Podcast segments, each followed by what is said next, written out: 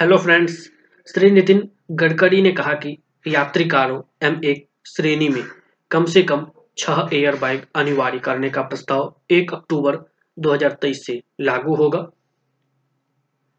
सभी कीमतों और सभी प्रकार के मोटर वाहनों में यात्रा करने वाले सभी यात्रियों की सुरक्षा हमारी सर्वोच्च प्राथमिकता है।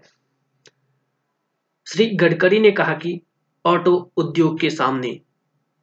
मौजूद वैश्विक आपूर्ति श्रृंखला संकट और माइक्रो इकोनॉमिक परिदृश्य को ध्यान में रखते हुए तय किया गया है कि सभी यात्री कारों एम एक श्रेणी में कम से कम छह एयर बाइक अनिवार्य करने का प्रस्ताव 1 अक्टूबर 2023 से लागू किया जाएगा। इससे पहले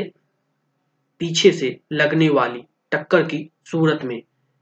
मोटर वाहन यात्रियों की सुरक्षा को बढ़ाने के लिए केंद्रीय मोटर वाहन नियमों उन्नीस में संशोधन कर सुरक्षा उपायों को बढ़ाने का फैसला किया गया। इस संबंध में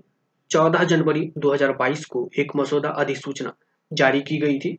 जिसमें 1 अक्टूबर 2022 के बाद निर्मित सभी एम एक श्रेणी के वाहनों के भीतर दोनों तरफ़ और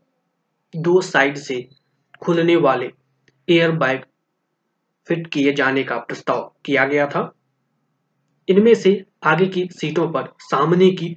ओर मुँह करके बैठने वाले यात्रियों के लिए एयर बैग और पीछे की सीटों पर बैठने वाले यात्रियों की सुरक्षा के लिए वाहन के भीतर दोनों ओर से खुलने वाले पर्दे या ट्यूब आकार के एयर बैग